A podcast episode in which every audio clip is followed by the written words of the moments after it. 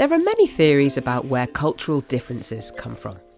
In some cultures, people are frugal, while in others, they're generous. Some cultures are meticulous planners, while others live in the moment. Now, researchers are looking at the role our environment and the climate we live in can have on shaping cultural norms and behaviour. I'm Gemma Ware, and you're listening to The Conversation Weekly, the world explained by experts.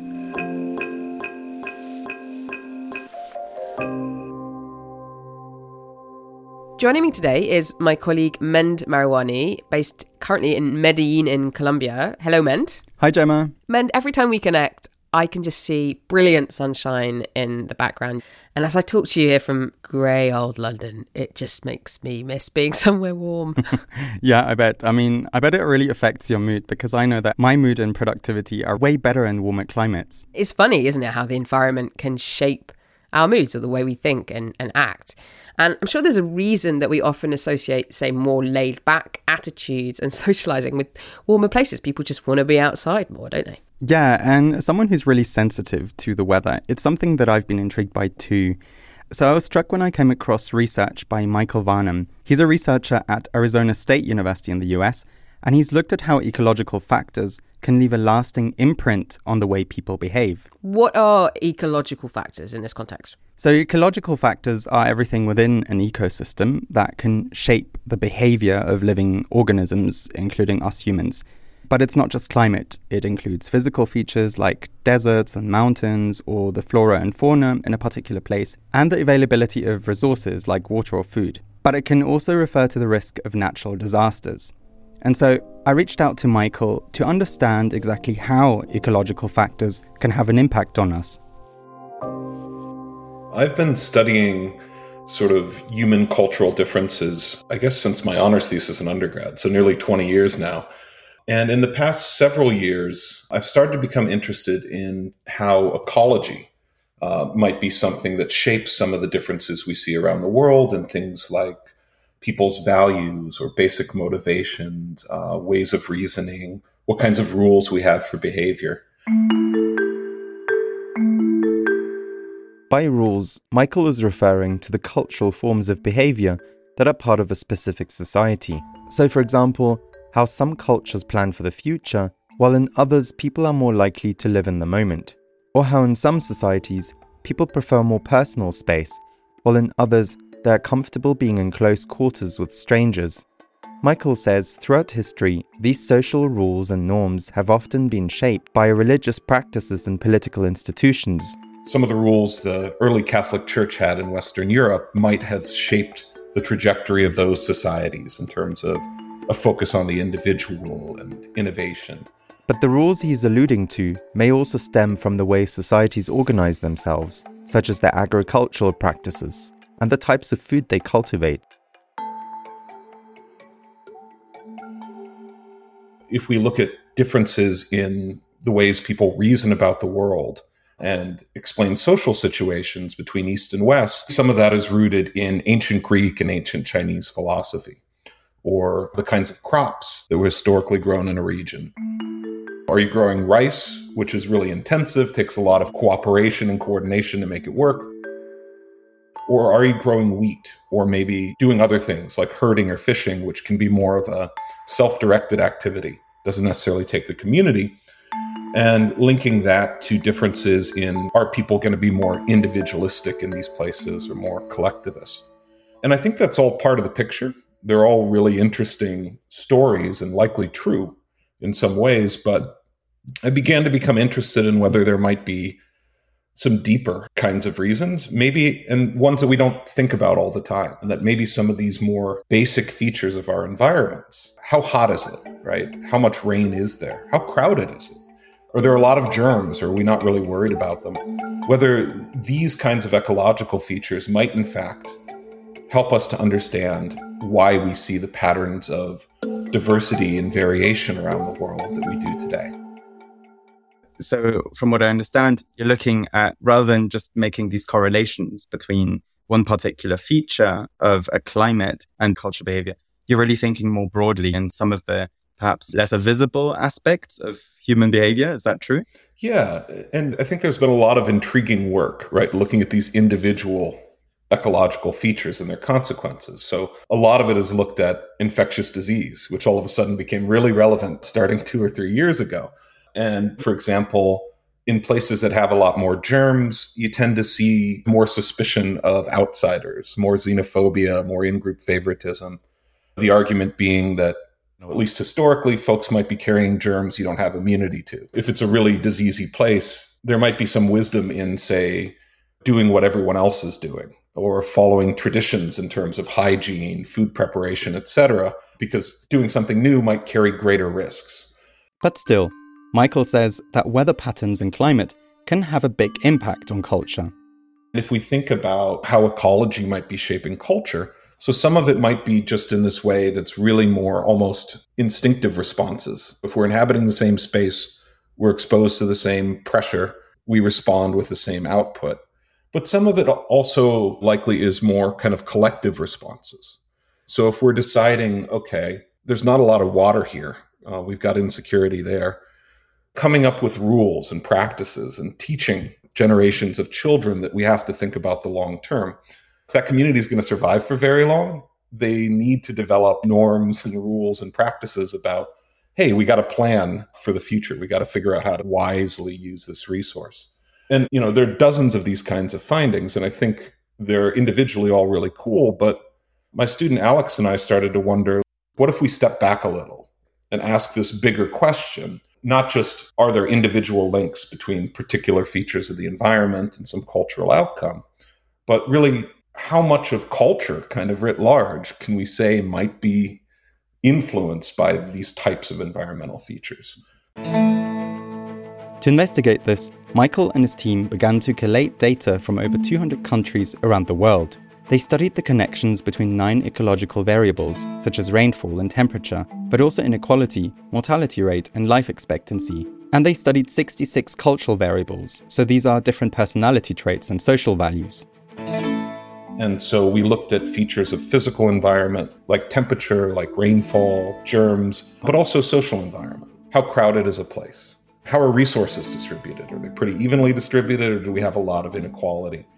When comparing the data, they found that the sudden environmental shocks and changes don't contribute much to cultural differences, whereas sustained ecological conditions such as the type of climate or landscape a culture is situated in played a much more significant role in explaining cultural variations. One example that stuck out to Michael were societies that were marked by what he calls cultural tightness and looseness, Tighter cultures are those that have strict rules and punishments for deviance, while loose cultures are those that have weaker rules and are more permissive.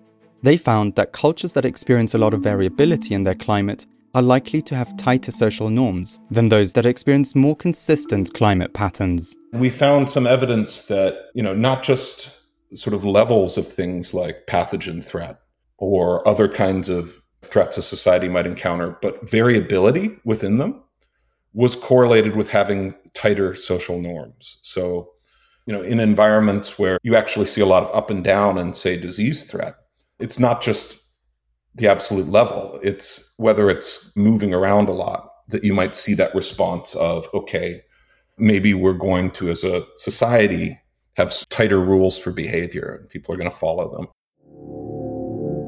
Another example that has been used is how the availability of water can also influence social rules. Some communities in Iran where it's very dry, and yet people have managed to live there in fairly large numbers for a long time. And the idea is that in those conditions, for the group to be successful, people had to get pretty good at thinking about the future and managing and planning for it.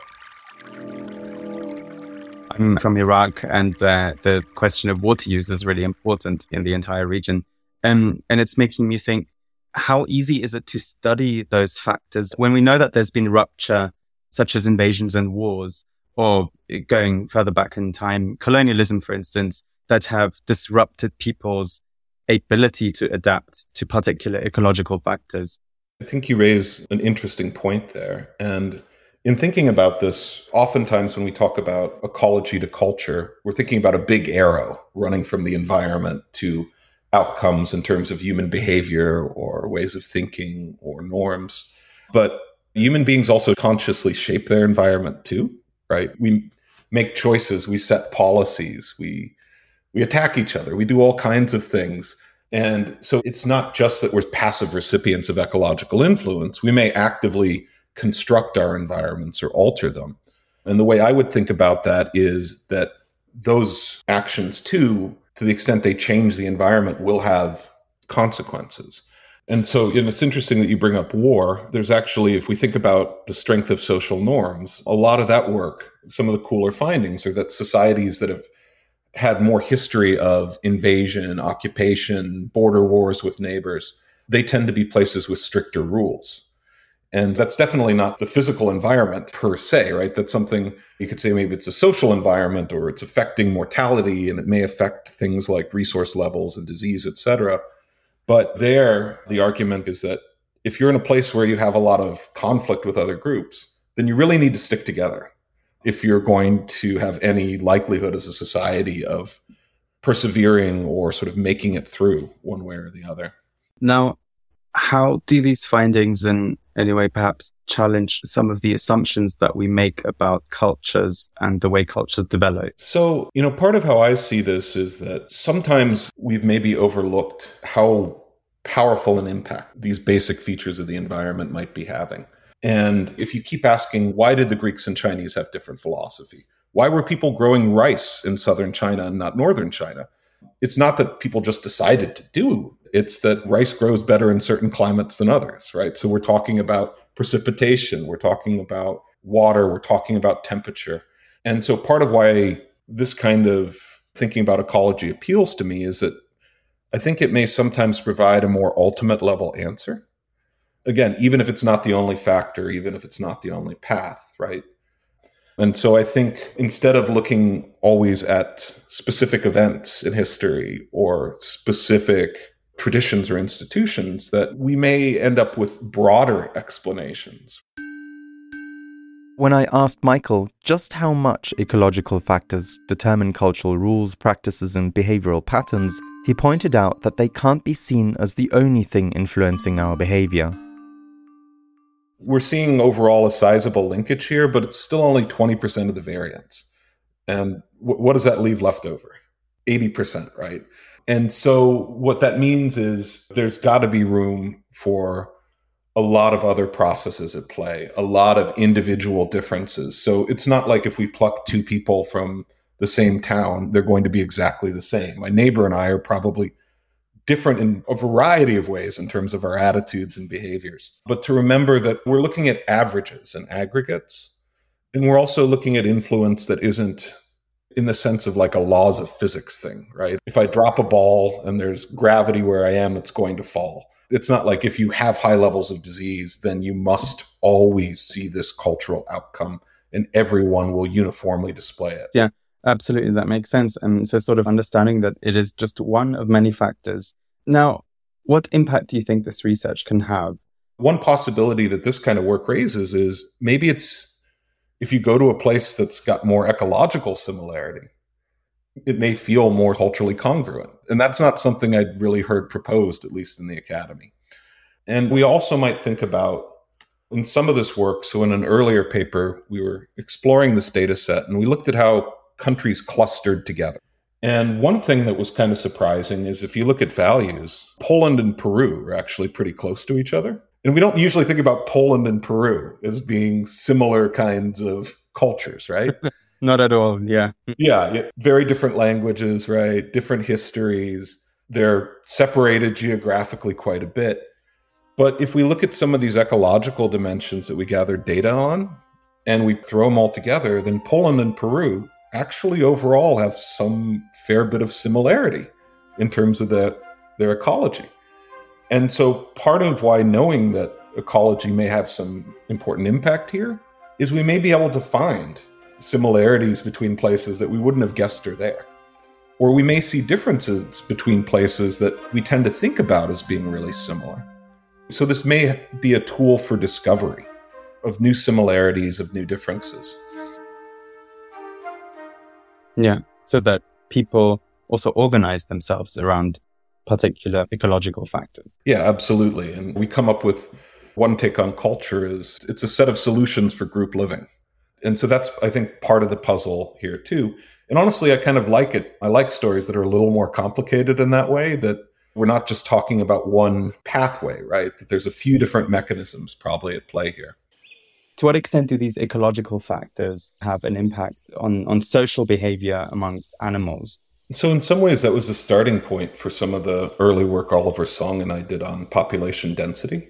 A lot of that research was looking at non human animals and finding that when you get more of this crowding, you actually get lower rates of reproduction, lower fertility.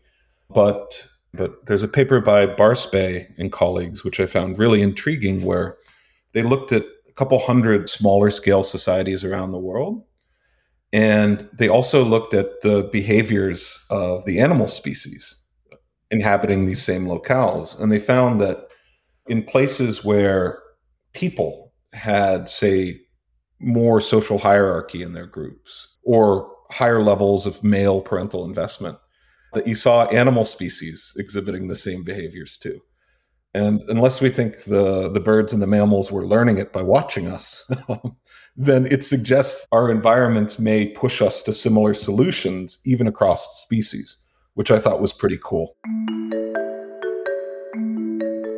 What are you looking at next? Where is this work taking you at the moment? One thing we're starting to work on now, and again, some of it came from thinking about these animal and human similarities, is looking at species biodiversity as something that might have cultural consequences. And there's some earlier work, and this is kind of an intriguing correlation, I thought, that in places where you have a greater variety of animal and plant species, you also see a greater variety of languages spoken, suggesting that there's more human cultural diversity.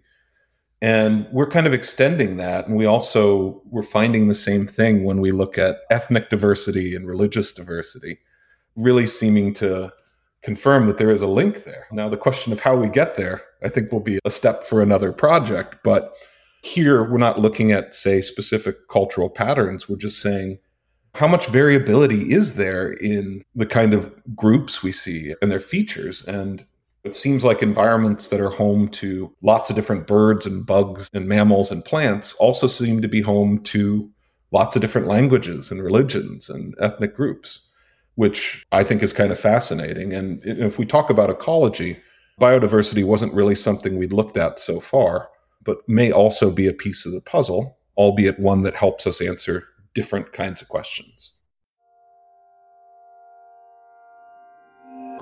That's it for this episode. Thanks to Michael Varnum for talking to us about his research, and to Maggie Villiger at The Conversation in the US. Michael wrote an article for The Conversation about his paper, and we'll put a link to that in the show notes for this episode.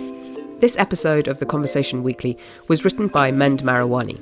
It was produced by Mend Mariwany and Meher Bhatia, with assistance from Katie Flood. I'm Gemma Ware, the show's executive producer. Sound design was by Eloise Stevens, and our theme music is by Neeta Sarl. Stephen Khan is our global executive editor, Alice Mason runs our social media, and Sarai Nandi does our transcripts. You can connect with us on Instagram at theconversation.com, on X, formerly known as Twitter, at tc underscore audio, or email us directly at podcast at theconversation.com.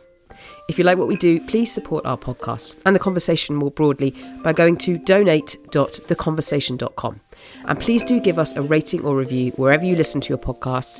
If you're listening on Spotify, for example, you can click on a link that says, What did you think of this episode? We get that feedback directly, so we'd love to hear from you. Thanks very much for listening thank you